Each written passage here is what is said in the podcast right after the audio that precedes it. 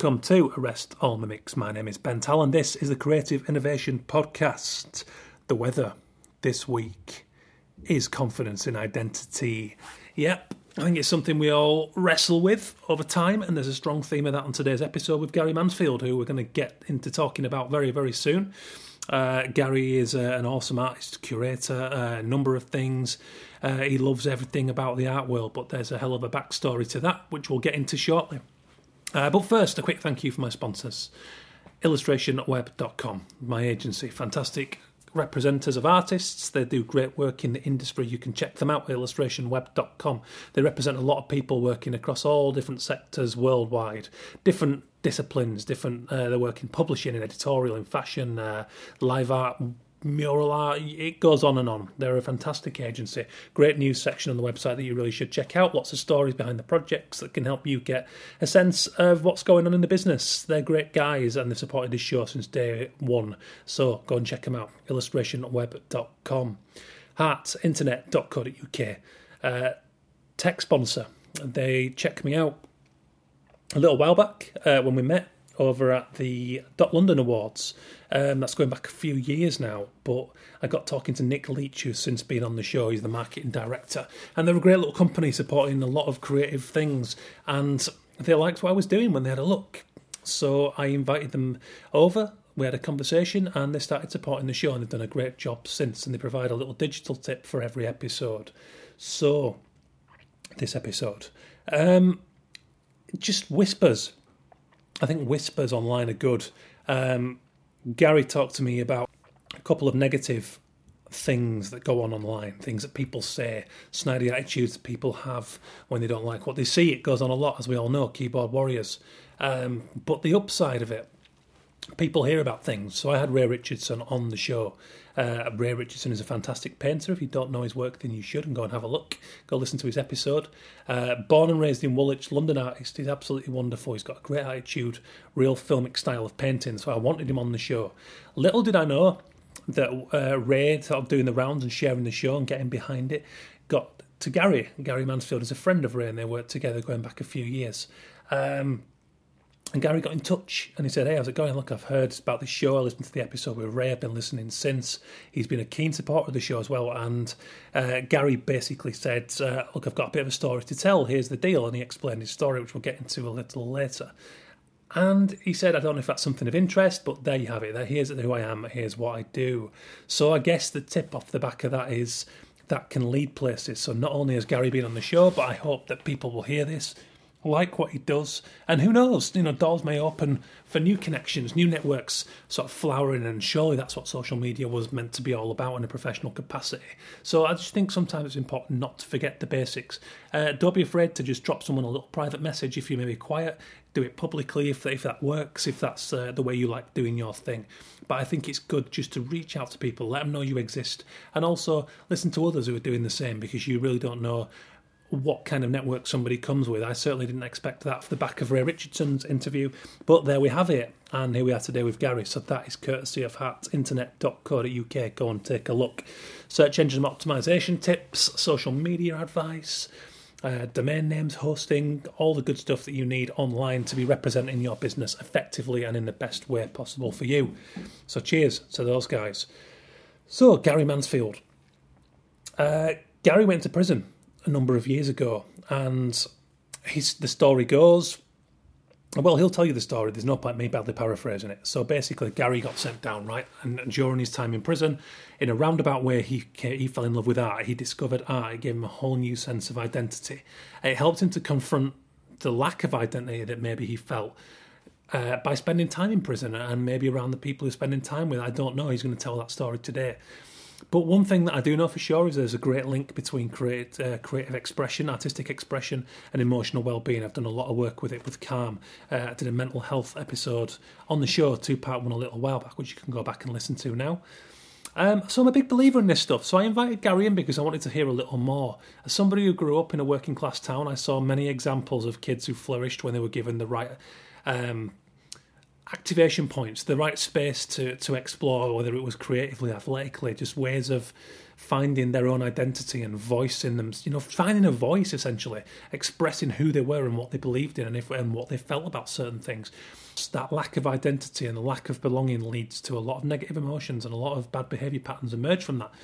Um, and I constantly scratch my head at the government's um, distinct lack of ability to see that uh, closing down youth centres, cutting budgets for social causes, uh, and all that kind of stuff, and and then saying they're going to crack down on gang culture. It's like you you either ad- you don't address, you know, you've got to address the root of these things. So not to go on too much of a tangent, but I believe in working and activating people's personalities and characters. Um, and there's a lot of stuff going on in Gary's story about that today. So he's going to tell it way better than I ever could.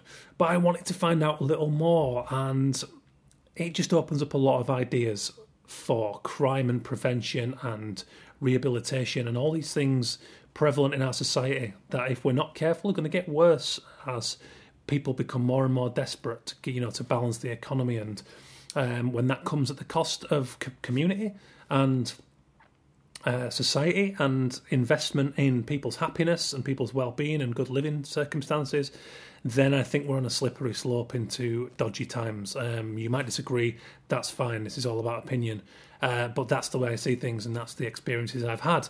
And Gary's going to give us a fantastic story today. So please do let me know what you think on the Twitter at Arrest All Mimics. Um, hit us up on the Instagram, same handle, or drop us an email, hello at bentallon.com. But I hope you'll agree it's a really interesting tale that Gary's got to tell.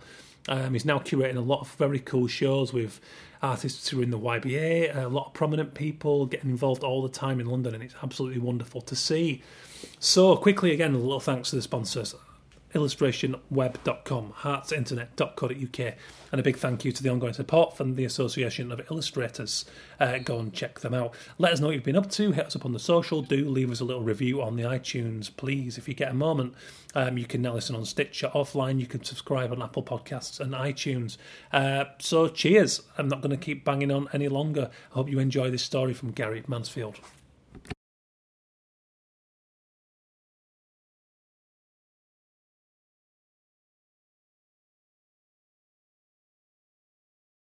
So what, what is your background then, Gary? Where, where, are you, where are you, are you from Romford Way originally? Yeah, I come, come from Dagenham. Yeah. Um, working class, you know, family, um, just, you know, single parent. Um, wasn't into art at all. No. Um, I was always sort of a bit of ducker and diver at school, selling fake clothing at school. Then I got into um, sort of, I was just a sort of like a ducker and diver, really, like small Yeah. petty crime. Um, when I left school, working in pubs. Um, then I started selling the fake clothing um, to people who were selling the clothing. So I'd sort of gone up a, Yeah. sort of little level, you know. Um, then I ended up, well, I ended up in prison. Um, but what what had happened was, um, I was going up to Liverpool to visit some friends because I, I was still working in the clubs, doing a bit of bodyguarding, debt collecting, you know, that sort of, you know, things that big blokes from Dagenham might do, you know, who are Yeah. on the straight and narrow. Um, I was going up to Liverpool to visit some friends, and the guy that I was getting the, the clothing off, he asked if I'd drop some of the labels up, to, like the clothing labels, you know, like they were on Mm. big reams. He asked if I'd drop these up to his guys in Birmingham. So I was on my way anyway. He's given me a few quid to drop them off. So I said, yeah. So I met him in this cafe. Now it all sounds very dodgy, but that's the life I was living, you know.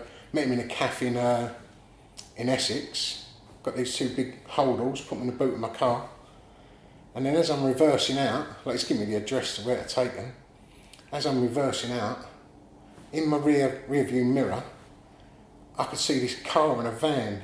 It looked like the, the police van was chasing this car. And then all of a sudden, because it was a, it wasn't a, like a high street cafe, it was a lorry park with a like a trucker's cafe in the middle. Then they've come into the car park, and just so I'm reversing out the parking space. So uh, I thought there's a bit of action here on a Saturday afternoon, you know. so um, yeah, I've, I've sort of watched what happened, and it, it pulled up just in front of me, and this blonde woman got out of the car, out of this Vauxhall, and come running towards me, and uh, yeah, so I thought she was like going to try and jump in my car or something. And uh, just as she got to my car, she's shown a warrant card. The back of my window went like got smashed in, and it was armed police getting out the van. They've come over, dragged me out the car, and yeah, I had two bag loads of drugs in the in the back of my car. Shit. Um, it was 4.2 million pounds worth of drugs. Jesus. Yeah, and uh, uh, funny enough, the bloke I got them off, he weren't about. But yeah, when I got down to the police station, um, found out what it was. I'd done the nut in the police station. Um, tried phoning him. Nothing. You know, this was 1994. Mm. The phones weren't registered to anyone. You know. Um, went in court, told told the complete truth. You know, put me faith in the system, and yeah, sort of come back and bite me, and I ended up with 14 years in prison. Mm. And that's where I got into art. There was a, a guy in the cell with me. He was doing these little watercolour paintings. And he, was only taking sort of like, I don't know, a couple of three minutes. I was amazed at the detail we got. You know, I'd never done anything like that. Anything in the family in terms of creativity? Nothing at all. My mum's always been, sort of, my mum would, she, she would always be like making them own Christmas cards, for instance, or Yeah. you know, she, my mum was quite crafty. Like I don't mean crafty. I mean, she was. she was. All, she was. You know, doing. She was always making stuff. This was the time when you make your own Christmas decorations. Yeah. You know, she'd be. You know, getting the crepe paper and doing all this, and Yeah. yeah, it was just always making stuff. So I was always sort of, as, as I've said to other people, I've always been a little bit creative, but I'd never really created anything. You know. Yeah. Um, you know, th- this guy showed me how to do these little um, uh, these little watercolours, and then I had a little pack of watercolours sent in. Then I just tried sort of drawing cartoon characters, done a few on cards to like envelopes to friends. Yeah. Then uh, someone else would say like, oh, "I'll give you a bit of tobacco, or you know, a bit of back or a phone card," and I'd do one to their kid. You know, like do the envelope and then a little something on the, on the Okay. paper. Yeah, there's a sort of a slight commission thing going on. Yeah, and then um, then I sort of not got into art, but I got into the drawing and painting of, of just cartoon characters. Then it went on to, but I was I was around a lot of boxers at the just before I went away. I knew a lot of pro boxers. I started like drawing um, pictures out the back of the you know the paper of, of boxers, and I sort of trying. So I was sort of like trying to teach myself how to paint. Then when I got into a um, once I'd been sentenced, got given my uh, 14 years, I went to Swaleside uh, prison on the Isle of Sheppey. And they had an art class there, and I went in there by accident. I wanted to get into the computer class, but that was full.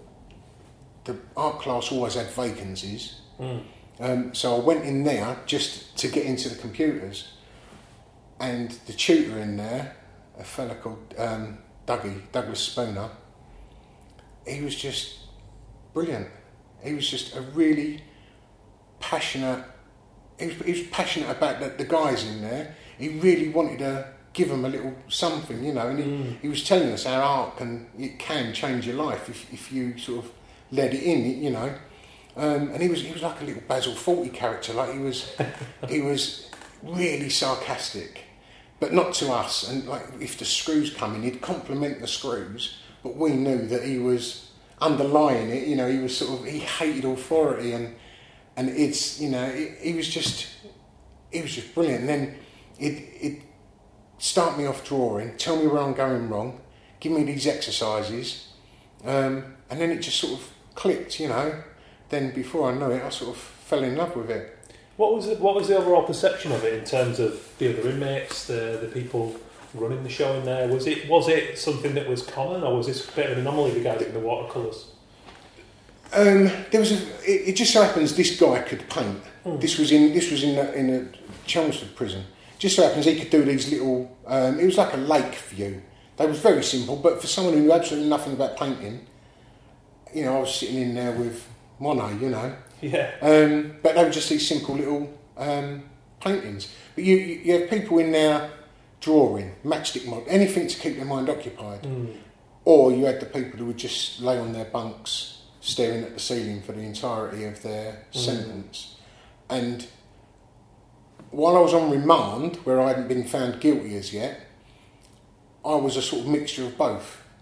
Um, when I got my sentence, and I knew I'd been given 14 years, and I had to do at least seven, although I'd done a year by that time. I just thought to myself, well, and I was an arsehole at the time. You know, I was one of these sort of going in the jail. I was having getting into fights. You know, people were trying to, as much as what people say about prison with the pool tables and televisions and that. It's a it's a bloody awful place to be. You know, um, and if you're not one of the dog eat dog type of guys, which I was at the time, you're all right. You know, because you're not involved in that bit. But if you if you if you're part of that, then it's really not a good place to be. Um, and I, so I was for a few months, and then at one point I just thought, I'm not going to have another five and a half years of this. I don't want to come out the same person as I went in, you know. Um, and that's when I thought I'd get into computers, and then went into the art thing.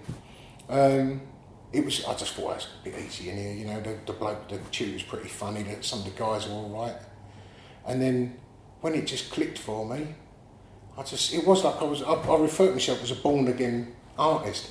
it's- Yeah. It was just all of a sudden when it just clicked for me, and I, I fell for it. I was reading art books, um, and there weren't much in the library. And then, but the turning point, the absolute turning point, was um, was when Sensations was on, and one of the tutors come in and they had a um, a catalogue from the Sensations. Now I just wanted to do traditional. I wanted to learn to paint, draw, and sculpt, um, and I knew I'd have quite a few years to be able to do it. It's brought in the Sensations catalogue, and I was like, "Oh, you are taking the piss." Every page, you know, I didn't know about the art world, or I just knew about what I liked. You know, I was one of those.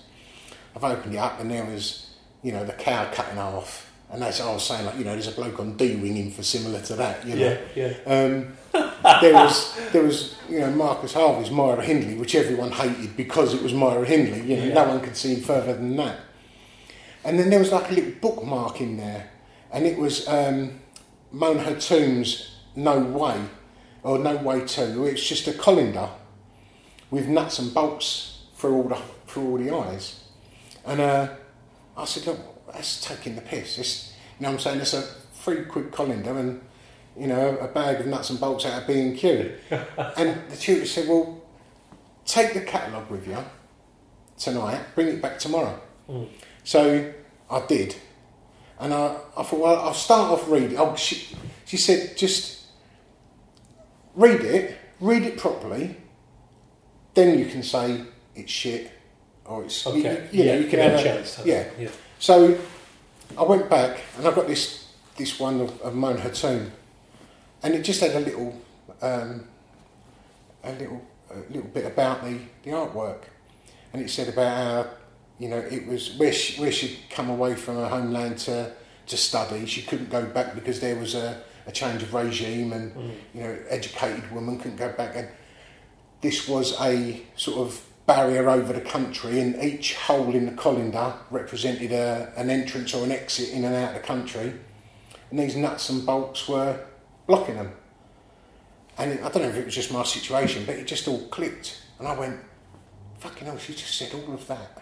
She's explained all of her life, or, or that part of her life, and her family, and separation, just with a colander and a bag of nuts and bolts and I think it was sort of, it sort of unlocked or it made me look at this book of easy art in a whole different way. And then I started reading about each piece of work in there or each artist, and then I'm going, oh, that Myra Hindley's pretty good. Yeah. Yeah, oh, that is really good. And then you know Tracey Emin's tent, and you're going, you know, where before I'm saying, oh, I'm going, oh, that's good. Yeah. And then all of a sudden, because I just had a different perspective on this art. Yeah. And then I've gone back and I said to Chile, right, that's it. This is the stuff I want to do. And she's saying it's not easy. It, you know, you think it's easy because it's visually easy, but Yeah. to try and you know, get it to work. So I said, right, I'm going up the library, see what else is in there. And there's nothing in the library. You know, it was Rolf. Har- You know, that's when books in there were Rolf Harris. Now it's Rolf Harris himself. this is. It was. It, there was a few art, a few art books in there, and Rolf Harris's cartoon time, which uh, no one had touched with a barge pole now. But um, So in the in the back of this catalogue, it had all the um, all the artists and who represented them, the galleries. So I've just written them all down. I think I might have even photocopied them that day. Gone back, all the ones that I liked, which was pretty much all of them. I've just written to their galleries, uh, and I know that a stranger, you know, if you got a letter from someone from prison saying, "I like your work, could you send me some information?" Yeah. You're going to go, "Oh, hold on a minute," and I was well aware of that. And I just, all the letters were exactly the same, all handwritten, with a prison stamp, and it just said, like, you know, I've, I've just discovered conceptual art. There's nothing in the in the library other than Rolf Harris, and I pretty much said that Rolf Harris's Cartoon Time and a couple of other little little books. Can you send me some information on your life and career? Hmm. And I'll put at the bottom of everyone, bearing in mind that you know some of them were women might think there's a bit of something you know underlying going there. I'll put um, if it's any consolation, my offence was neither um, violence or sexual. You know, not that they'd know any difference, but and I I sent all these letters off, and I thought, well, I'm fishing with a net. I'm going to get at least one back, you know, a little something. And well, before that, I'd already written to a couple of other artists, so I knew it worked. Ray Richardson was one, Patrick Hughes was another. Wrote back saying, I only saw them on telly, you know, and, and I, I think I just wrote to Channel 4. And because I sort of fell, fell in love with their, their artwork and, and still do to this day. But yeah, this time I just wrote to all these people in the back of a book. Um, and then the first one was from Sarah Lucas um, and Angus Fairhurst, because they was together at the time. Uh, and it said, um, you know, thanks for your letter. Here's some information on us. I sent back a letter saying thank you very much. Then some more come from them, you know, a, few weeks later. But yeah, there was, theirs was the first. Then there was one from, I, I can't remember in which order they come, but in the end it was like Marcus Harvey, Gavin Turk, um, you know, all the, all the, the big names were sort of replying back to me, Mark Wallinger. And then, you know, they'd say, well, try this artist. Because I'd reply back to them, and every book they sent, I would read it. Just, even if I didn't understand, a lot of the time I didn't understand what, what the, you know, it was too much for my, for my fresh mind, you know, in, into the art world. But I'd sit and read every book they sent just because they sent it. Yeah. Um, yeah, and then they'd say like, you know, try this artist. So they'd give me leads to new artists, or if there's a, an artist in the book, uh, in the catalogue that I'm looking at, I'll send one to those, and then I'd get letters from artists who I hadn't even written to, saying like, you know, I was talking to so and so. Yeah. How would you like this? And then it sort it was because I was in amongst it all. It was sort of all going over my head a little bit because there was no one else in there who was into art. yeah. And then at one point, like my, my tutor had gone away for a few weeks, he's come back, and at this point, and uh, he went, oh, how, did, how did you get on? I went, how did I get on? And I had all the all the letters in like this binder, and I went, look at all of these, and he's looking at them, and he's going, and, and this Douglas, you know, he rarely swore. He went, fucking hell, Gavin Turk, fucking hell, Marcus Harvey, and he's going, oh my god, Sarah Luca, and he's going, they're all writing back, and I went, I know it's fucking amazing, isn't it? Like they don't know me from, and then I just thought like, if this is what the art world is, that is a beautiful place to be, you know. Yeah.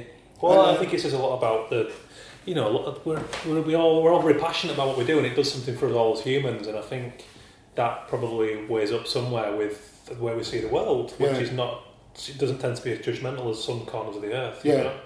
But I, you know, I'm, I wasn't a part of it, and I'm thinking that all artists. I don't know artists. I found it while I was in prison. Hmm. I'm thinking all artists are well-to-do, middle class, highfalutin. Didn't I thought you know the ones that were working class had just winged it because you know they they've gone into a world that isn't theirs. You know, and how wrong I was. You know, and and that that gave me a boost in prison from these artists. I was floating on a cloud for the rest of my sentence. Well, you had a purpose, I guess. Yeah, and it changed. And if and that's why I go into prisons now. Um, not often, but I go into prisons now, and I know it's like an old cliche, but if just one of them, if it just, you know, uh, helps one of them, or if, if one of them just sort of gets connected like I did, it will change their life. Mm. You know, it, it changed mine. I'm, you know, I'm, I'm, I'm, I'm you know, I've I've got a, a job of a daytime. I make a little piece of art, like I was saying. You know, I've not got the time, money, or space to make as much as I'd like.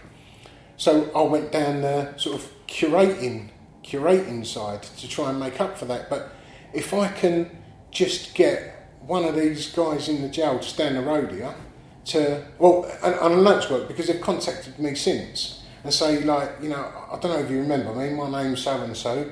You come down to do a, a workshop with us.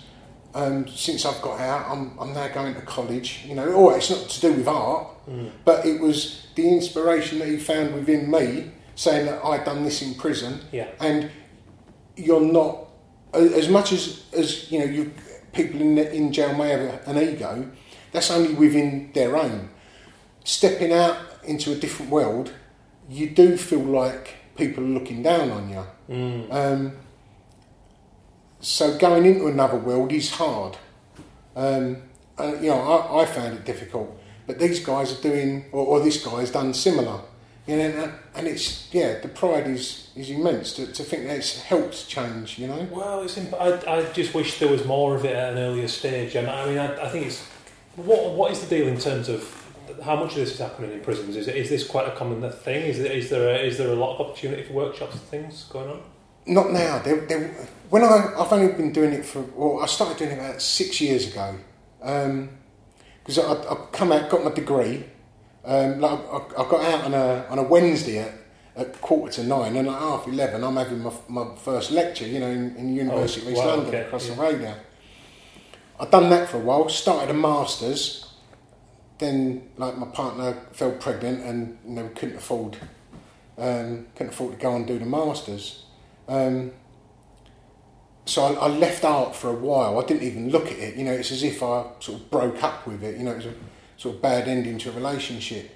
But with that same analogy, I, I'd be you get that knotting feeling. You know, like when you're sort of broken up with with a girl or a guy, and Yeah. you know, and, and you're missing them. That's what I, I was with art for a good few years.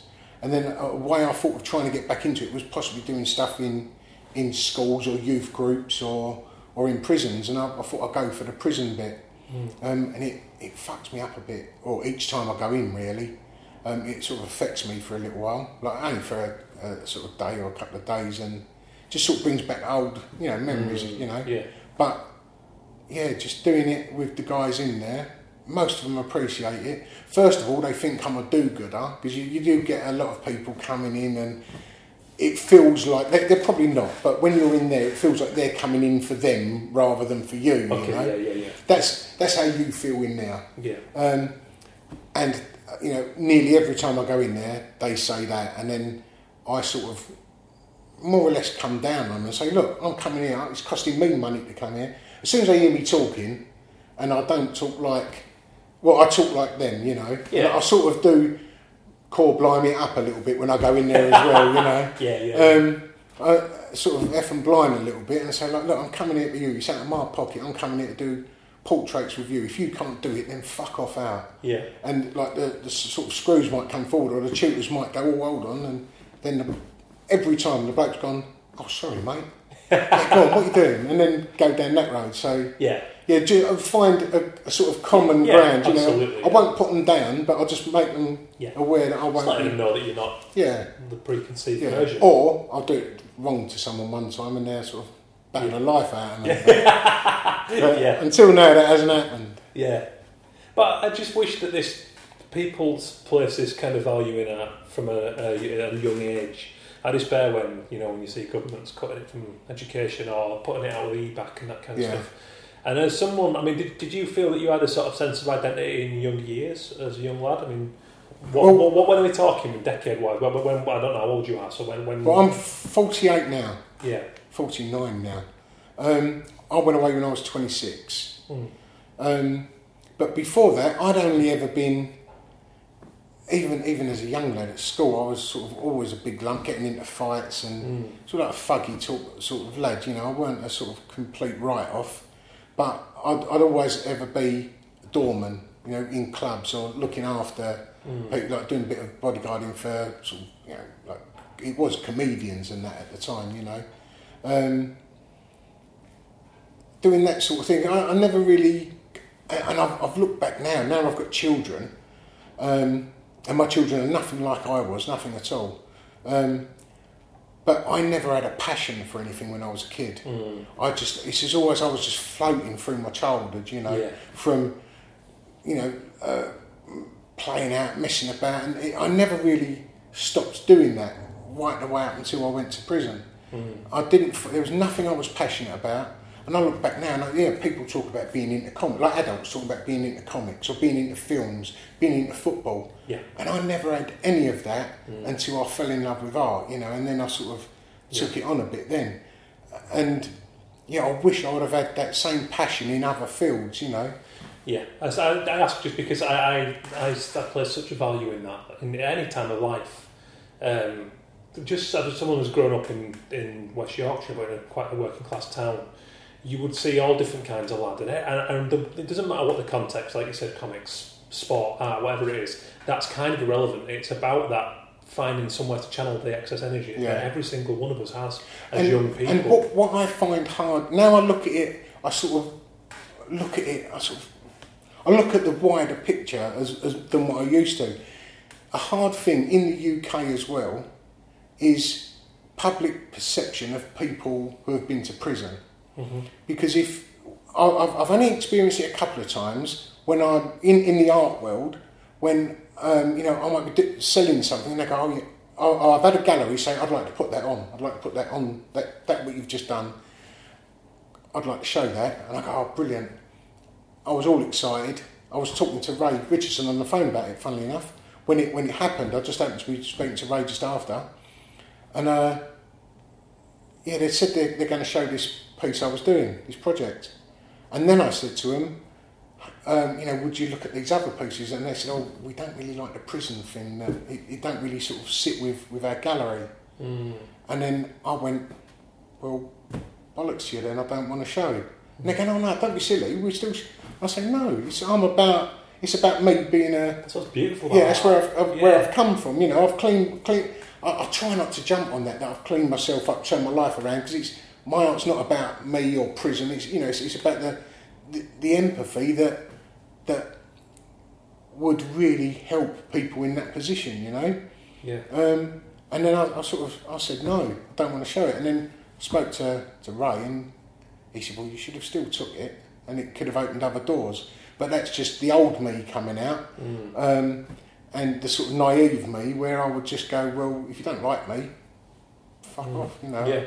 But at the same time, I think that's your life and your experiences and your journey. And, and actually, when you put a positive spin on that now that you've found a, a vehicle like art, Yeah. it's suddenly you've got a place where you can you can open all that up. You can get it all out of your head. You can get it into whatever medium you Yeah. decide to work with. But it's, it's funny because thing. although the public, the public, you know, they hear that you know they're getting a Christmas dinner in jail, um, and they don't like that because the menu comes up nearly every year in one of the the, the red top papers.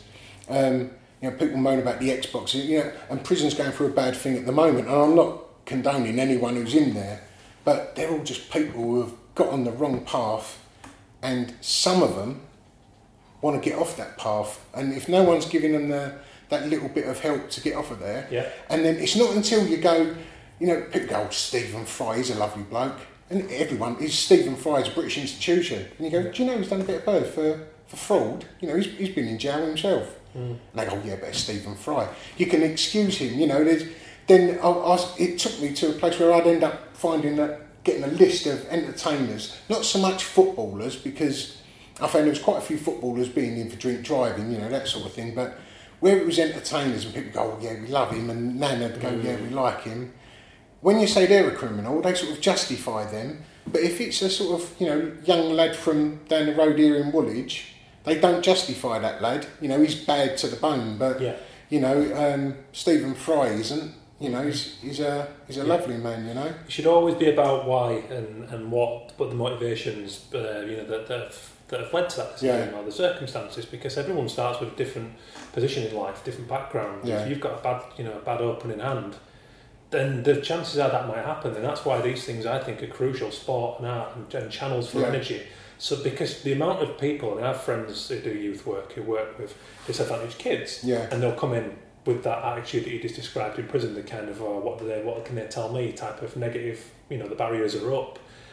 But the minute you show them, let's say, a really basic thing of how to make a CD sleeve in Photoshop, for Yeah. example, they're like the lights are on, Yeah. and all of a sudden Because it's so that energy can relate that's been maybe applied to whatever it is, Yeah. whether it's drug dealing or whether it's breaking, whatever it is, Yeah. that doesn't matter. You throw it at something that engages with them as a person, Yeah. that gives them a voice, and wow, look at Well, the ones I do when I go into jail, they're just these posterised um, pictures of um, of a, uh, mainly it'd be a singer, probably a rapper, you know, Mm. something that they can relate to. But I'd go in there with a posterised drawing, so I'd sort of just put it into Photoshop, posterise it, draw around it, um, like you know, project it, draw around it, and take half a dozen, um, you know, black to white tones, uh, grey paints in, in with me, and I just it's a, to them it looks like a relief map. Mm. When in reality, all it is is a, a, a paint by numbers with six six different colours. They don't see it like that. They see this canvas, you know, that's sort of like I don't know, sort of like a metre square, for instance. Then they start sort of like looking at this, the the. Um, I, what I do, I, I get the, the portrait and then I, I section it off so that each one's got a sort of abstract section that they're painting, and they'd be painting that just numbers one to six. Mm. And then when it starts to come together, they go like, fucking hell, there's Biggie Smalls. And then as they're painting, they go, oh, look what we're doing. And you can feel it. And it's, we know it's a simple painting. Yeah. To them, they've just made this really realistic painting between what they see as half a dozen idiots, you know, what, what they see themselves as. And then as soon as you give them this little, little boost, they go, oh, look what we've done. They don't see themselves like that anymore because there's, you know, very low self-esteem in there Yeah. it just pushes them up a little notch. They can see that they can do something. They don't know how they've done it, Yeah. but they've got a person like me who was in there who's just shown them how to do this, and then you go, fucking, if I can do that, that's that's what it leads to. They go, if I can do mm. that, maybe I can make that Yeah. CD cover that, that you Yeah. was just on about. And Well, it's that rush of producing something from nothing, and maybe that's the first time some of these people have, Yeah. felt that. yeah, because before they've only put their, and I know this from experience, you put all that energy into the wrong thing. You go, I mean, I, I never done any street robberies, but you go, well, the quickest way to nick someone's purse is just to run past and snatch it. And then someone goes, well, even easier than that, you can do this, do that. So you learn the bad things. You, you know, they put a lot of effort and energy into learning the wrong things. Yeah. But when there's something that needs just a little bit more work, they sort of push it away. Why try to learn that when you can Mm. go and do, you know, go Yeah. and do that? But yeah, there's lots of lots of um, lots of talent in there. Well, there are. I mean, even you mentioned even with like the fake clothing stuff. There's still. I'm guessing there's a lot of entrepreneurial skills that you showed, that, albeit in the bad, maybe Yeah. a bad thing, but it's still there are still energies and skills and insights that you could uh, you know apply to something else. And, And no one would have it that I was 100% into art. They was all expecting me to get out and then these forgeries would start appearing a few years later. Oh, really? You know? Yeah. yeah, Yeah. yeah, no one would have it. And now is it something that sort of characterised you in their eyes? Do they know you for your? They, they absolutely. I, I bumped into a guy um, during, you know, when they had the night walk, the art night um, a few Yeah. weeks ago. I was walking around on that, and I just walked past one of like my old mates when I was in there, and I hadn't seen him for years. I went, Nick, Nick. He's turned around and he went, Oh, Gary, how are you? And I was with you know, a friend who's an artist. yeah. And uh, he said, You still doing the art? I said, Yeah. He went, Oh, it's brilliant. And he turned around to, he had his girls with him, who was about 14 or so, 15. He went, This is that guy I told you. He had all these artists writing to him. And, and he was going, Oh, I'm really pleased you're still into it. And, have you got, and he was really excited that I'm on the straight and, or more that I'm on the straight and narrow. Yeah. You know what I mean? And that, that little thing that he knew had sort of clicked with me and Yeah. turned me around. You know, he was going, Oh, have you made it as an artist? No, I've not made it, but it's changed my life, you know. And he's going, oh, brilliant, and let me have your website and let me do this. And yeah, yeah. it's great. Yeah, well, it, it does. It's, it's just that thing of when someone you know and you you know is a decent person, see them doing something positive like Yeah. that. It's a great feeling, you know. Yeah, well, see, mine was I would do because I had my my identity. I mean, I, I didn't see it as this at the time, but my identity was changed against my will. You know, I was all right, oh, I was a ducker and diver, and I probably may have ended up in prison at some point, but that would have been my doing because this was someone else's doing because someone else had planted these drugs on me or give these give these drugs to me without my knowing. That's the bit that has always hurt. I, I do felt like I'd been had over. My own fault. I've never complained about it. You know, I've, I've never tried to play the victim because mm. you know if I weren't ducking and diving, it wouldn't have happened. You know, if I didn't put myself on that ladder, but I've, I've gone off on such a, such a tangent. I forget where I was going. Oh yeah, it's, and that's why I deal a lot with identity and trying to sort out identity within my art. Talking about me personally, I know that that that sort of wouldn't appeal to a lot of people because although I'm an I'm a ex-prisoner um, who's turned his life around, become an artist. It's, it's a good story anyway it doesn't really the the, the public sort of that's not a good enough story, you know. It's, no one really cares too much about uh, an ex-con, so I try to use identity in another another format, you know. Mm. Um, yeah, I, I, I, don't. Or what I'm trying to say is, none of my art goes back directly to prison. You know, you wouldn't think that's to do with yeah. prison, so I just use the elements within it. Yeah. And um, yeah, just produce work that way. I saw that. I saw the one with the shoes. What was the name of the project? Oh, that was Walk a Mile. Yeah. That's, yeah, that's that's the one that people wanted to show. Mm. Um, and yeah, again, that was to do with that. That was sort of multi-layered, really.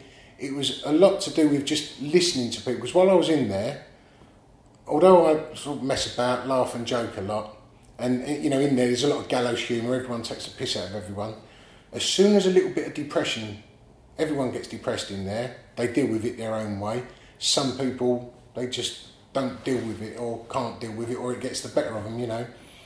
And it starts to, once once that depression gets in you, it's, it's like a it's like a cancer, you know, it sort of eats away at you. And you see people, and a lot of the guys will go around that fella when they notice it and go, oh, come on, and try and sort of help pull him out. But when it gets to a certain point, mm. it's as if depression's contagious in there and people just sort of back away.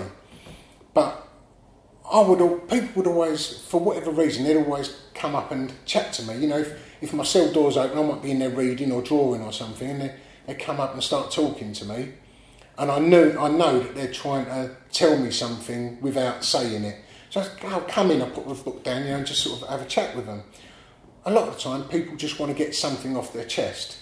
And there's a you know there's a couple of guys who've come and spoke to me, um, and then like a couple of days later you see them coming out in a body bag or maybe even attempted suicide, and all they want is just that little bit of of someone to listen, you know. So that walk a mile was based on the proverb "Never judge a man till you walk a mile in their shoes," which again sort of it all directly comes back to me but the the essence of that of that project was that someone would I put call out on Twitter for people to send me a letter which told of a wrongdoing they'd done in the past um, that they're sort of not really told anyone. Uh, that bit of baggage they're walking around with that they've carried for a long time and send me a pair of their shoes. And then the idea was that they would just write the letter out and send it to me, and that's sort of like airing the problem, you know, like problem aired is a problem shared, or the other way around. Mm-hmm. Um, and which is what I used to tell guys in there, you know, write what if when you've got problems, just write it down. You don't have to send it to the person, but just write it down. It gets it out your, it gets it out of you. You know, was my logic. So I wanted to use the same logic out here, and it was just after a mate of mine from in there committed suicide, which is where it come from. So again, I know I keep mentioning him, but I was on the phone to Ray when I come up with the idea. And, uh, and I was at work one Saturday afternoon, I'm telling him about the idea, and I'd, I'd already put it online. Um, and I weren't sure about it, and there's a few people I phone. When I've got like an issue with uh, a new idea, mm. I like run it through, run it through a, a few people. Yeah. Um, you know, Ray being one of them. Um, and I put it up online, you know, has anyone got a story and a pair of shoes? And I'll, anyway, I'm talking to Ray, and someone else, as I'm talking to him, talking about the idea, someone's pinned up on Twitter, I'll give you a pair of shoes, I'll send you a pair of boots. So I said to Ray, someone's just, someone's just done it, you know, as I'm talking. And it was a guy called Horace. And uh, so as I'm talking to Ray, I'm sort of looking at what Horace has done, and it turned out to be Horace Panter out the specials, who's also an artist. Yeah. So I went to Ray, fucking hell, it's Horace Panter out the specials. so I'll call you back, you know. anyway, now so I got a little thing with him. And he said, yeah, I'll, I'll send you a pair of boots and a story. So he said, that, that, it turns out they weren't the first ones. He was the first one to offer, but they turned up like fifth. But then a pair of shoes would turn up um, with a story. And I'd got it in my mind that I didn't want to read, I didn't know any stories would turn up with shoes. You know, it's a lot to ask people to go and spend a fiver and an old pair of shoes to put them in the post with a letter. It's a lot to ask someone, so I was only expecting hopefully some. You know, I, I didn't know how many. But I had like um, one pair turned up, a pair of trainers, uh, then a pair of boots. And I'd get I said to my other half before before I even done it, I said when I get the letters, I don't even want to have any um, indication of what that person might be like from their handwriting, because you know if it's scruffy handwriting, you may think something about that, like have a preconceived judgment of that person. Mm-hmm. So when they turned up, she would just type them all out, all in the same font. So it was just all I'd go by is the shoes that I'm given. Perfect. So I'd get the shoes, I'd put them on outside my house, and I had three different ways to walk in these shoes, um, three different directions, um, depending on the time of the day, what you know, what day it was. Because I live on a council estate, walking through there in a pair of women's high heels, you're going to get yourself. Yeah, yeah. Something's going to go a bit wonky, you know. Um, but I had these three different. and I had I, I bought a little wheel, you know, with a, um, a mile on it or whatever it'd be called, where I work out half a mile. So I'd walk half a mile and walk home. So yeah, so I'd walk a mile in this person's shoes, take them off, and then sit and read their story. And then I was going to cast them in in plaster, like the you know, cast the void, uh, cast the void inside. Use the shoe as a mould, you know. Um, and then I, I've never liked performance, and I started seeing this as a little bit of performance. And then it come to a point where the finished product I wasn't too bothered about. It was therapeutic for me to think I might be helping someone, thinking that you know they was getting something off their chest. And some of the stories that I was getting, some were just like little humorous things. I, you know, I, I sort of done you know knocked a cup of tea over on my dad's car or something. You know, or spilt in my dad's car and blamed my brother. You know that sort of thing. There was some where they were quite not harrowing, but you know that this person had been carrying this around Right. for a long time. Um, and you know it'd be like four or five pages. Um, and I thought, yeah, it's a good thing I'm doing. But I, I was sort of getting up to 10, um, then it went 15, and I thought, well, I'll stop. I'm going away for a fortnight. I'll stop it when it gets up to sort of like 20, you know. Then I went away for a fortnight on holiday, come back, there was another half a dozen or you know, 15 or whatever. Yeah. But yeah, that's, that's where that went. I stopped it at 97, 93. Mm. I've still got seven to do.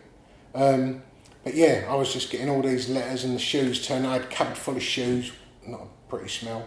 But um, yeah, and then I was just walking a mile in people's shoes. Yeah. And then a few years later, um, there's a. Have you heard of the Empathy Museum? Oh. It was um, it was a sort of it isn't a, a physical museum. It's just a, a, a thing online, and they do projects to do with empathy. And I had a guy had recorded my story um, for a, um, a guy called Rob Eagle. Had recorded a story um, for a project he was doing for the World Service. Um, and then he contacted me again. He said, oh, "They're doing a there's this thing called the Empathy Museum just starting up. They're getting people to record, asking people for a pair of shoes, and they're recording their story." And uh, he said, "You know, it's going along the lines of what you was doing a couple of years ago." And I thought, "Oh, maybe they've seen it online, or you know, just thinking all these sort of." And I thought, well, "I don't." Uh, uh, yeah, it's never judge a man till you walk a mile in their shoes. and if you're to do with empathy, that's about as as an empathetical um, proverb as you can get. You know, Yeah. so I doubt they did look at mine. It's just it's as literal as mine was. You know. Um, but he said, "Would you want to get involved with it?" So a few people going, "Oh, I don't have anything to do with that," you know. And I thought, well, you know, my I, my work is is based around empathy. It's a you know it's the empathy museum. You know, it's, it's ideal. Yeah. So I was part of that, and I've been part of them ever since, really. And uh, Brilliant. yeah, a f- couple of other different projects they've done. Yeah. So you know, I, I weren't. It didn't bother me at all. It was just the same proverb. It weren't my proverb I come up with. Mm. I was just using someone Well, yeah, else's. I think it's a great concept and it's a great idea. I did. I've done quite a bit of work myself with Calm. Do you know Calm? Yeah, yeah. I'm in talks with them at the moment. Oh yeah, that's cool. They're, they're great. I've done. I did. A, I did a whole campaign of my own back a few years back, just with a few other creatives, all based around the uh, benefits of artistic expression. For, Yeah. As you just said, everything you know about just sharing things, and it doesn't matter what the vehicle, whether it's music, comedy, whatever. They, these are just great avenues to to. Whether it's to practice it and to do it, even if it's just as a distraction, is one thing. But also to have that belonging with other people who are into that, you know, Yeah. just to have just to be a part of some some society. I think it's really important for people. Well, I, I approached them about another project, Mm.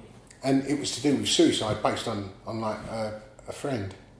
And uh, they said they didn't want, they, the, the, the project weren't for them because it dealt with suicide, whereas they want to deal with people before they get to that point, you know, Right, okay. you know, pull people back from that.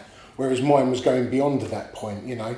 So that that you know sort of fell flat the day I met them, and they said, you know, what other stuff have you done? And I was telling about this and that, and then I mentioned the, the like the Walk a Mile project, and they said that's that's the one we want to get involved with. Mm. So I've got a few other projects on the go at the moment. I won't bring that back until the time's right. You know, I, I purposely put it to one side because I knew it had le- knew it had legs.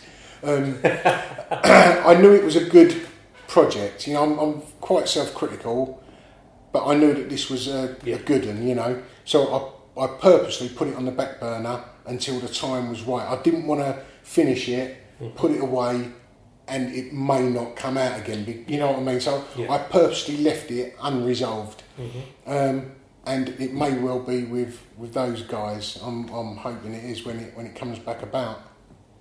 Brilliant. Yeah, I think it's fun. Yeah, I, I- think it'd be a, a natural link up, just given what all you know, everything you're doing, Yeah. what, what you said.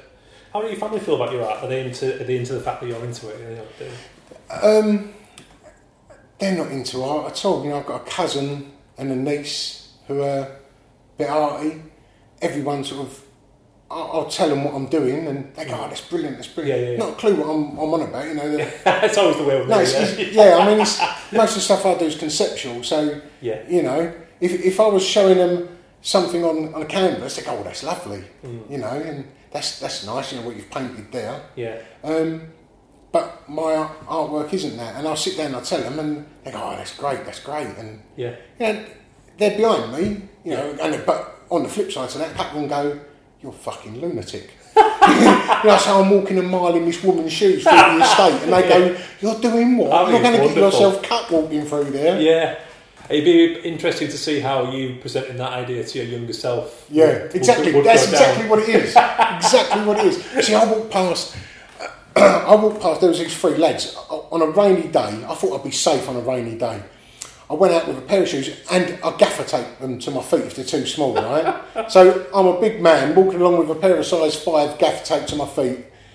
I walk through and there's this bin shed. I can smell the cannabis as I'm getting in. I've got a long path pathway that leads to a lake. It's all open. I can smell the cannabis. I'm going, oh, for fuck's sake! And this, first of all, I walk in the shoes. That's that's the thing. Then after I've walked a mile, that's when I read it. I walked past these three lads, and one of them went, "Yeah, look at him. Hey, what are you doing with them fucking shoes?" Like, yeah. And I went, "And how can I say it's a conceptual art piece to these three lads?" You know. So I just go, "Look, mate, it's a, I'm an artist. It's an artwork." And again, artwork. You've got shoes taped to your feet, yeah. and you can't justify it when you take it out of artistic context and put it into theirs. You're a lunatic. They're right and I'm wrong. But one of them, he was going, and they was all talking. Uh, I I was going to try and do it. I can't even do it. But they was like all talking like that to me, and which makes me laugh anyway. But um, one of them went, I've got some shoes you can have. Or I've got a story. No, he said, I've got a story you can have. And then the other two have turned on him. Like, sort of taking the piss. He went, he's going, no, no, I'm only joking. I'm only I'm winding him up. And I went, well, I'll tell you what, I live in them flats over there, number six. I said, you put a, I said, any, no, I didn't direct it at him. I went, any use free, I've got a good story and a pair of shoes. If you've got the arsehole to do it, like, yeah, doing it like that. Yeah, yeah, yeah. I said, go and put the story through my letterbox. Over there, number six. My name's Gary. So I walking along and they're whistling and, you know, like taking the piss as I'm walking along. And then the thing is, I've got half a mile. I've got to walk past them again now, you know what I mean, on the brilliant, back. Oh, yeah. So again, I'm walking back and they're sort of whistling at me and on the phone to their mate saying can see this fat bloke walking along with his shoes tied to his feet. But a few weeks later, well, a few weeks, a few days later, I get a thing through my door Really, yeah. from him. Oh, yeah. Oh, fantastic. And one of the neighbours had taken in a pair of football boots and a carrier bag. Brilliant. Absolutely. And the, the thing is, we had we got West Ham training ground near us, the youth training ground, just Yeah. where I live in Cheverleaf, where it was. And it turned out this lad, he'd be up watching uh, on on the bank. You, can- you can go up on the bank to the to the pitch, and he'd, he'd go there just watch the lads playing football. And uh, then one time, one of the coaches has come up just to strike up conversation with him, and he's saying, "Oh, I can do better than him. I can do better than him." And he said, "Well, go and get yourself a pair of boots and prove it then." He's gone over there. Uh, so this is the story he's told me. You know, I'm only going by what he's told me. Yeah. So he's gone over to the foot. He's, he, it said in there that one of his, the boyfriend his mum was with at the time, got in this pair of football boots, or give him an old pair of boots, and they was crap when mum's boyfriend had them years ago. You know, he's gone over there. Apparently they was taking the piss out of him for having these football boots on, but he played a blinder when he was over there, and the coach had come back, and when he's as he's walking out, a couple of lads were taking the piss out of him. He's clumped one, and then it all went sort of up in the air from there. Mm. So he's ruined his own. Right. Okay. You know what yeah, I mean? Yeah, and, yeah. that was the that was the story. You know, he's, he could have got something, but Yeah. because he couldn't hold down his temper, and people taking the piss out of him because of these football boots. You know, they've got their hundred and odd pound boots, and he's got a pair of I don't know, like nine ninety nine golas or something. Yeah. Know? Um, yeah, he didn't know how to react, and he reacted the wrong way and Yeah. messed himself up. You know. Mm, yeah, it's a sad one, but but an interesting one as well. I mean, Mm. Yeah. How do, as a father, how do you feel about um, the need for you know channel as we've talked about the channels for expression, be it sport, access to sport, access to youth clubs, uh, art, whatever it is. We all need that as young people. How do you feel about? Yeah, well, I didn't do anything when I was a kid. I sort of went to um, I went to judo for a little while, joined the army cadets, but I, I never sort of stayed with anything. And I didn't have like you know, my dad weren't about, so I didn't have anyone sort of directing me. Mum was bringing up two of us. She was going to work, you know. Um, but I, as a, as a as a father, you know, I've got I've got a boy who now is thirteen and a girl who's just come up to eleven, and I'm constantly because they're always on their bloody phone. I take the phone off them, don't let them go on. And I don't want to seem like a miserable old git, but I know that it's it's it's no good for them, you know. So we enrolled them into this club. One of them, like, let's start juggling. I go, right, let's go to a juggling club. It turns out there was one local. Go to a juggling club, get learn to use the unicycle. No good for them whatsoever in life. But when you see a lad on a unicycle, most people will go, I'd like to have a go at that. Yeah. I wish I could do that. and that's what I was saying to my boy. I said, it's going to do you no good in life, but you're going to be able to do it. Mm. Other people aren't. People will go, oh, that's really cool. Or, you know, where's the other half of your bike? They're going to say, you know. But, Yeah. And, and the juggling, you know, it's, Yeah. Mm. you're not going to be out, it's not going to bring you anything in life, but that little bit of enjoyment to be able to throw three things Yeah. up in the air, you know. But it's, and it's applying yourself to something as well, isn't it? You know, it's Mm. again, it's just that getting better at something, that having a belonging, having a club. Yeah, but I think maybe I was being a bit too pushy because I'd go, um, you know, he'd go, oh, look at that bloke playing the guitar. So I go, right, I'll go and get my guitar. Yeah, I'll have a go at that, try that. And he'd go, oh, no, no, I don't like it. All right, try this. Dad, can I go on the Xbox? No, you can't. Right, do this, do Yeah. that. And then, after I've got him, like, my mate's guitar, he said, no, he couldn't get to grips with it.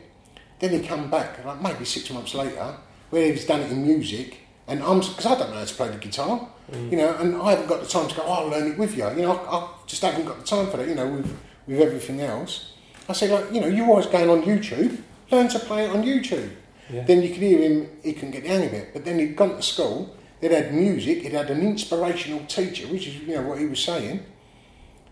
Can I ask my mate if, if he can borrow the guitar again? Mm. Then that's it, you know. Now Nice. he sits up there and he's learning to play these, you know, these little. I I don't know whether they're chords or tune, yeah. Yeah. But you can hear him up in the bedroom, sort of having a go at it, and then when he gets it wrong, he's having a go at it again. You know, which is something that I wouldn't have done when I was a kid. I would Yeah. have gone, no, I can't do that. Too much bother. Yeah.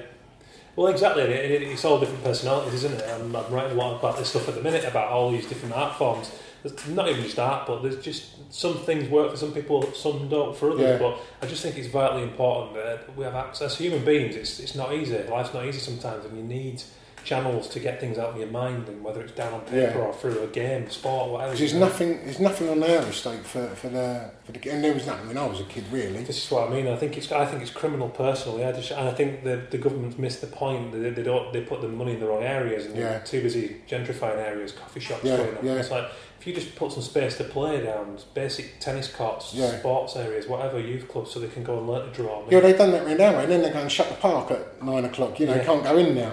And Exactly, and then wonder why kids Yeah. end up getting up to no good out on the streets. I always say if I, I had a lot of excess energy as a kid and a quite creative mind, and if that had been put in the wrong directions, I could have been a right handful. yeah. No doubt about that. See, but my daughter's not like that. My daughter, she would be, she'd go and watch YouTube for these, like the girls doing the craft things, you know, and making sludge or making nail varnish or, you know, mm. doing whatever they're doing. And she'd come there, she'd go, look what I've done. And she, I never got her to do that. yeah, She sort of motivated herself to do it. Whereas my boy, he wants to be on Xbox with Yeah. his mates. yeah. And I didn't have that as a kid, so I, I've got that disconnect there. Like, you know, I know adults who go on the Xbox, and I can't get my head around. And I know that loads of adults do, and it's me who's missing out. it's me who should be doing it every now and mm. then as well. But because I didn't have it, and I didn't go through that as a, a young adult, you know, I've got mates now who's sitting on the I was on the Xbox for three hours last night. I go like, what the fucking hell was doing that? I can't get. But they, it's me who's wrong. I know that I'm wrong in that way of thinking. It's balanced though. I mean, I, I, I had a, I had them growing up as kids, but I was I was generally allowed about an hour at once. That was it. And if it was sunny, forget about it. You know, Yeah. playing football or with your mates or whatever. And I, I thank them so much for that because you know I was always knocking about climbing up, whatever, just just out and about playing. But you just you learn just to exist. Oh, as I a- introduced my kids to Curbsy. Did you do Curbsy? Yeah. Right, I introduced my kids to Curbsy. I, I went, look, go out. Oh, because I was going to my boy, get off of that Xbox, go and climb a tree. Go and do something. Go and annoy someone. That's what boys do. Yeah. Um, yeah, I, I don't want him to be, I was saying that flippantly, you know. But Of course. I go, I say, look, go out there, him and his sister. That's how got me into juggling. They was bickering all the time because she's in her room doing her thing, he's in his room doing their thing, his thing. The only time they're together is at the dinner table and they're bickering. So I said, right, you teach him how to juggle, she teaches you how to juggle. Um, and then that, that's, that calmed them down a little bit. They were sort of helping each other. I said, go out and play curbsy. And I go, what's curbsy? You know, we hit the ball on the curb. You want us to hit a ball on the curb? I said, look, you get over there, you stay here, you throw the ball at the curb. Why do we got the ball the? I said, because if you get it, you get a point. If it comes back, you get two points. But that's stupid. I can't get them in there playing curbsy all the time. Oh, They're yeah. getting their mates to play curbsy. and I'm like, I'm so proud. You know what I mean? I love that, He yeah. might as well have just come out of university. I'm going, it's my boy playing curbsy. That's tremendous. I love that though. but they're getting into the, the not getting into art, but like where I'd where I'd, I'd done a show last year um, called Face Value, and that was to do with about the changing of identity. So I'd say to them that they they knew, like you know, they met Ray, they met you know, a few artist friends of mine. Because they're not into art, it means nothing to them. It's just like a, another person, you know. When I started putting this show together, and I had some the artists who wrote to me from prison involved in it, they're looking up and then they're seeing them on telly, and because they're recognising the people and the names, they're looking on YouTube and that sort of thing. Um, yeah, they was getting into. They thought I was some sort of famous artist that they didn't know about because I know these people who, Yeah. who when they put their name into Google, for instance, you know, if you put GAV for Gavin Turk, he comes up first of all, you know. Yeah, yeah. Uh, or maybe after Gavin and Stacey or something, I don't know. But when they see him coming up, that's how they rate people. You know, if they come up first in Google, they're famous, you know. Mm. Yeah, yeah, yeah. And when they started seeing these these different names, they was going, oh, then they was getting into it that way, which is which is what I liked. Oh, that's that's really really cool. And you mentioned the juggling. Actually, I have a good friend who's who's he started messing about with it at uni, and he's ended up he does it full time now. Does all sort of performs like you know all over the country, and he's done like he was part of the Olympic torch team and all that. So you, there you go. so what's going on? What's coming up? Have you got you, you working on another show? Yeah, well, as I say, I, I, I, come up with the idea last year of um, I was looking at identity, and, and as I said earlier, if I was looking at the changing of identity, people's having their identity changed. How I said my I felt my identity was changed when I got put in prison. But as I say, no, no one really. It- It's not a juicy enough story saying me standing on a soapbox saying I'm an ex-prisoner. You know, someone's wronged me, and it's, it's a story that it doesn't sort of capture. So I was trying to think of another way to capture the changing of identity. And oh, this is quite a good plug actually. But I was I was doing a piece of work. Um, I was trying to get another project off the ground, and I met. Do you know Michael K. Williams? Another name. He was in Boardwalk Empire and The Wire. Uh. Um, actor with a big scar across his face. Um, I thought it was makeup. It turns out it's a real scar. But I was looking at the change of identity with scars and how if you see a man with a scar walking towards you in the street, for instance, you go, "Oh, he looks a bit dodgy." You see a woman walk towards you with that same scar, you go, "Oh, look at her." You know, and it's that sort of how you give them a piece of empathy, Yeah. but you're a bit worried about the guy. And the guy, like Michael K. Williams, he was um, he was a dancer for Crystal Waters. He was a, a choreographer, and uh, just on I hit him up on Twitter, and I said, "Look, I'm doing a project with scars. Would you? Oh, could I use your image?" Was how I was going about it. He come back to me, "Yeah, what, what is it you're doing?" So all of a sudden, I've got this sort of Hollywood actor mm. asking what I'm doing. I, I threw the concept back at him, and he went, "Yeah, I'm in. What have I got to do?" Brilliant. And I thought, well, I only wanted you, I only wanted a sort of, if he was ever in the UK, or I- you know, I know a few people in America, I could get someone to get a photo, you know, take a picture on my behalf, you know. And he said, I'm in the UK in the spring. Let's meet up and we can get this off the ground. Fantastic. So anyway, I met up with him, um, and we was talking about the scars. You know, he was saying about, you know, he's a black man from America with a lot of swagger, walking through the streets of Kensington, where he, he said, he said it's like he's walking, you know, like Moses. People parting out the way when they see him walking down the street because of his scar. Yeah. And he's saying like, I don't get into fights. I'm not aggressive. You know. And then I was I was saying about um, the, the juxtaposition with the, the the women with scars. You know, and how you look at a woman with a scar and go, oh, you know, poor thing. Sort of. Not that sounded quite patronising, but No, but you'd look at them with you empathy. Do, you do, yeah. Yeah, Okay. whereas you'd be a bit afraid of a, a of a guy, possibly. Um, and then I said to him about, um, I said, because there, there's a girl, and I mentioned Katie Piper, and I he, he hadn't heard of her, but I, you know, I pulled her up on my phone, and you know, said, said about how she was attacked with acid, and you know, that's about as big a, oh, I'm- playing it down a bit, here, but, but a big an insult to a woman is getting rid of her visual identity, you know. Um, and that's what we were talking about. And the project I come to him with, that sort of went out the window a bit, and we was both talking about this change of identity within a person. And I was saying about using an artwork as a metaphor for a person. And I said, like, as we were sitting in the cafe in, in Kensington, I'm saying, like, you know, if my artwork, I said, you know, I might be selling a painting for, say, £500. If I damage it, is it a, should it be worth any less, you know, mm. because it's damaged as a, as a metaphor for the person.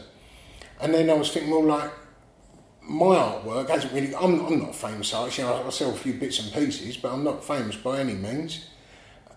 If I use someone else's artwork and I dam- and it was damaged by another artist, would it be seen as a sort of uh, like a brush mark, an intentional mark on the paper, or would it be seen as damage? And that's what I started playing with, the changing of identity in, in that respect. So again, hit on my mate Lee, hit on Ray. And he, like Ray said, well, I'll be in. If, if you, yeah, I'll give you something. Mm. Um, so then I sort of, I hit on a couple of other people, just throwing it out. Sarah Lucas was one, um, and Gavin Turk. Both of them come. Sarah, she come back. She went, I love it. I'm in. I'll make you something. It's a great concept, yeah. And uh, and then I see Gavin, and uh, he went, "Yeah, I'll give you something." Then I've got the confidence to just ask other artists, and to say I've got like Ray, Gavin, and Sarah on board. Mm. You know, then other people go, "Oh yeah, I'll be in it." And there's, and I'm saying, look, you do realise I'm going to be damaging your work or, or manipulating it in some way, and yeah, they was all up for it, and that's what I've done. I sort of damaged it in within context of their of their artwork, you know, and that one that show finished last year.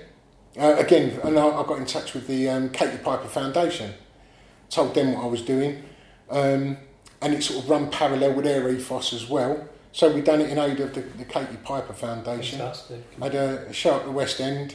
Um, it went excellent. You know, I've never put a show together.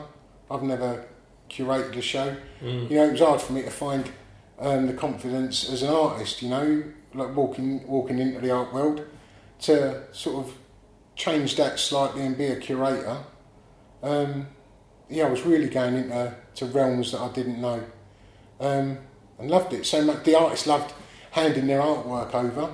Yeah. A, a lot of them didn't sort of, didn't even know what I was handing it over. You know, but they want they know they wanted to and wanted to see the outcome. on board with the concept. Yeah. So once that one was over last year, um, yeah, as I say, we had um, like the, the gang of bikers come in and, and smash some artwork up on the on the private view for us. um, I had Marcus Harvey's a, a Myra. Yeah. I'd uh, I'd, I'd put a, a fork through it, a, a garden, a pitchfork, and left it in the field for a few hours. You know, uh, with the, I'd, I'd another artwork shot. I'd like I was saying, I you know, I had a, a, a, a champion boxer work out on a canvas. um, yeah, I was doing all sorts, and Mm. yeah, it went so well. The artist asked if I do it again, they'll Yeah. donate another, and then Brilliant. yeah, get It the, happened do the second one. Yeah. When's that? When's that coming up? November. Um, November the 21st at the Strand Gallery. Um, again, I had, I had sort of like maybe eight artists say I'll, I'll donate again. You know, love the idea, want to be part of it again if I can come up with another concept. So I just sort of elaborated the concept. Um, again, this one's to do with the changing of identity, but this one's more to do with the influence that one person can have on another, like the influence of the guys that it, it boils down to me. The influence that guy had me trusting him, putting Mhm. myself in his hands, going away, you know, and and it my you know it was disastrous to my life, or depending on what way you look at it, it was the best thing that ever happened to me. Um, so now I'm getting art, artists to give me a donate me an artwork. I've got at the moment I've got 22 donators and 22 manipulators. So one artist is blindly giving me their artwork, and I'm handing that to another artist, and that artist is using it as a not a found object, but they're carrying on the story. Like the first artist has, has got their story to their limit, you know, to their end, to their final destination. Then they're handing it over to this other artist who's giving it a whole new story. You know, they're putting their stamp on Yeah. it. And when the artists have asked, are asking me, how much can I put on there? Or what do you want? And I say it's entirely your, it's your influence. You can be a good influence, bad influence, big influence, or a little influence. You know, mm. they can.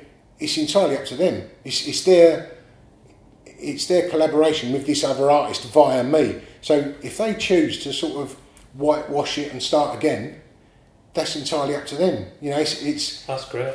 it, it's putting a lot on the second artist, and it's making the first artist quite vulnerable. Yeah. Um, and it, it's just one can take it to whatever direction they want to. I mean, I'm only just getting it's, it's in November, so I'm only just getting the artworks in now um, to hand over. But yeah, again, I've got a, I've got a, a load of artists. Bearing in mind, I, when I look back, I know it sounds like I'm putting myself down, but you know, a few years ago, I was sitting in prison, and now I've got um, I've got some super artists of, of every rung of the social ladder and of the artistic ladder. You know, I've got world famous artists, I've got absolutely unknown artists. Um, I've even got a guy from off of Death Row in uh, San Quentin Wow. who's donated an artwork. Um, just just by someone else that I know. I just wanted every type of artist. You know, I've got a homeless guy because I, I do a bit with a homeless group as well. I've got a, a student from the university. Then I've got artists who are part time, artists that are full time, artists that are Mm. you know well known. Then artists that are again like Sarah Lucas, Yeah, it's Gavin It's Turk, great Jacob Dinos. Chapman. Yeah, that's amazing. Yeah, me know. I definitely want to come down for that. Check out the show. Yeah, Yeah, so I'm a bit. I'm, I'm, when I sit back and look, I'm a bit sort of quite. I, I try not to sound big-headed, but I'm quite proud of myself that so you should be. I've got this this group of artists that I know that the the, the fame aspect. I try not to go on that really because they've all just as a, they're all just artists who have bought into my concept. Mm. Most of them don't know me. I've just approached them with the concept and they've gone, yeah, I'll be a part of that. And when I've got a homeless guy who's handing me over an artwork that he could go and sell for, I don't know what he'd sell for. Oh, I've not got it off of him yet. But say it's £80, for instance.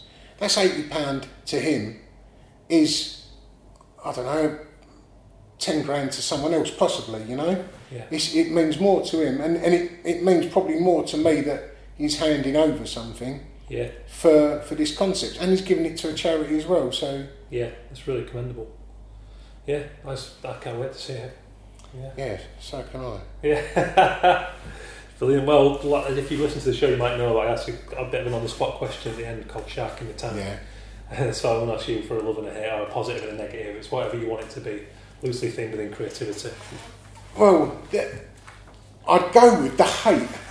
I was trying to think of the hate, and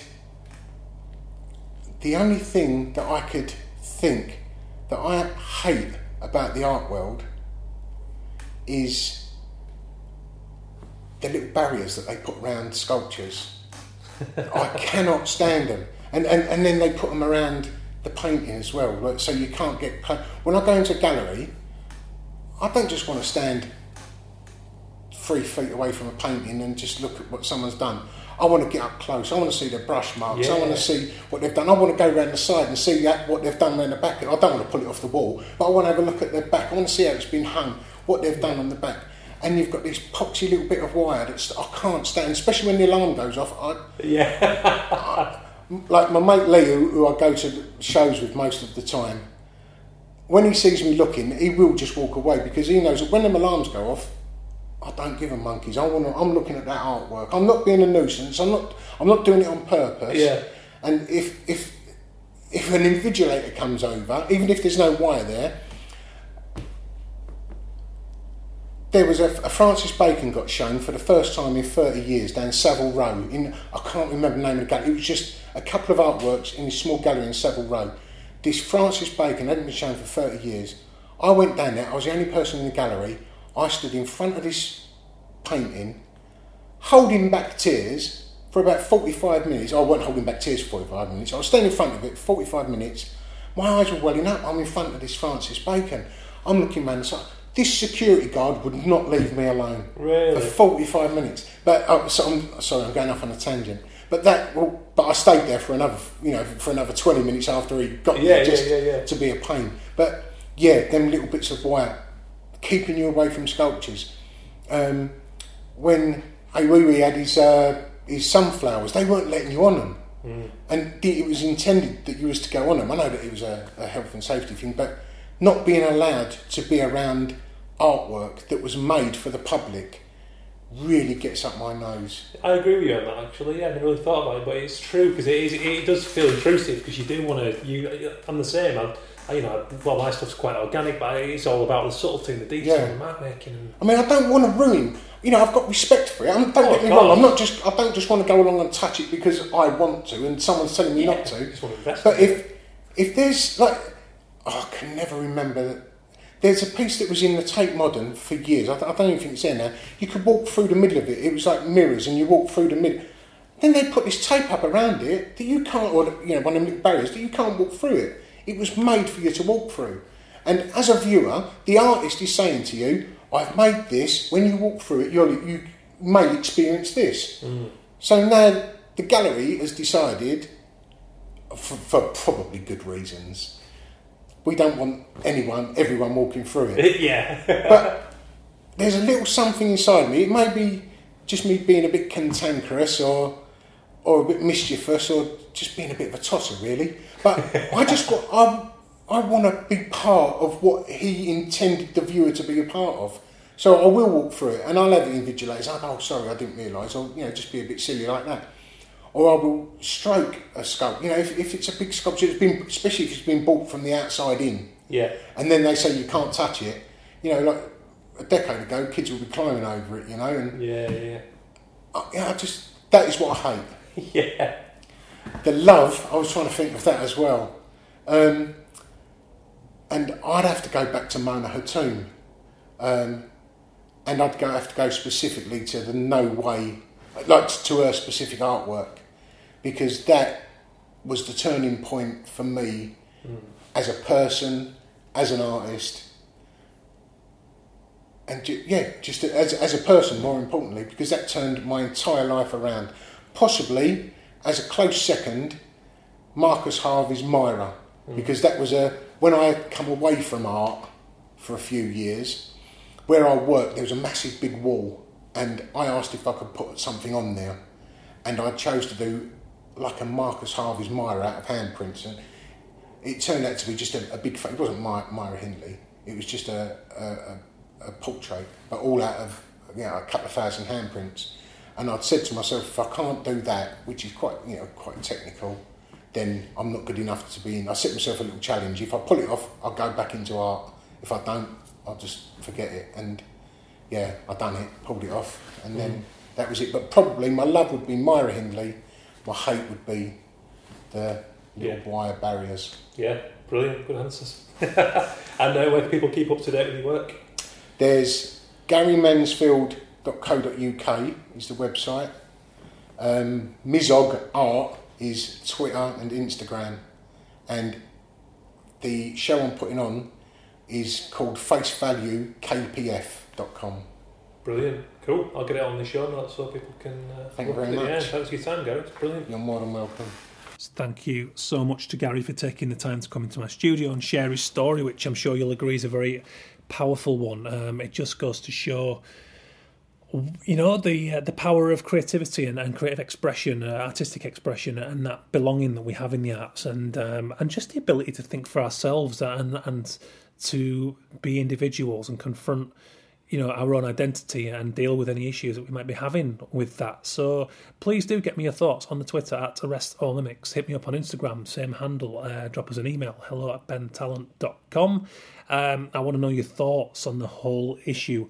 Uh, I think there's a lot of work to be done in society right now about you know the class divide and the overspill from that. And I do fear for people who have no way of, of venting those frustrations or having a voice in any walk of life. I think that's a very dangerous precedent. I know I'd be a very unhappy individual right now if it weren't for my ability to to talk, to to write, to draw, to get these things out there and connect with other like-minded individuals. Um, it's something I've felt passionate about for a lot of years. So you know, doing doing having conversations like this with people like Gary, I find very important, and I, I absolutely loved it. He was an absolute gentleman, uh, a fantastically talented artist and curator, and I really think you should go and check out his stuff and, and keep an eye on what he's up to because it's uh, for me it's a very positive story, and I'm glad he took the time to come and share it with me. So looking forward to your thoughts. Thanks again to my sponsors, illustrationweb.com, heartinternet.co.uk, uh, and ongoing support from the Association of Illustrators. So drop us a little review on the iTunes, please. Always banging that drum, but it does mean a lot. It does help the show a lot. Uh, cheers, guys. Thank you so much for checking in. Uh, hope you're good. Stay creative and chat to you very soon.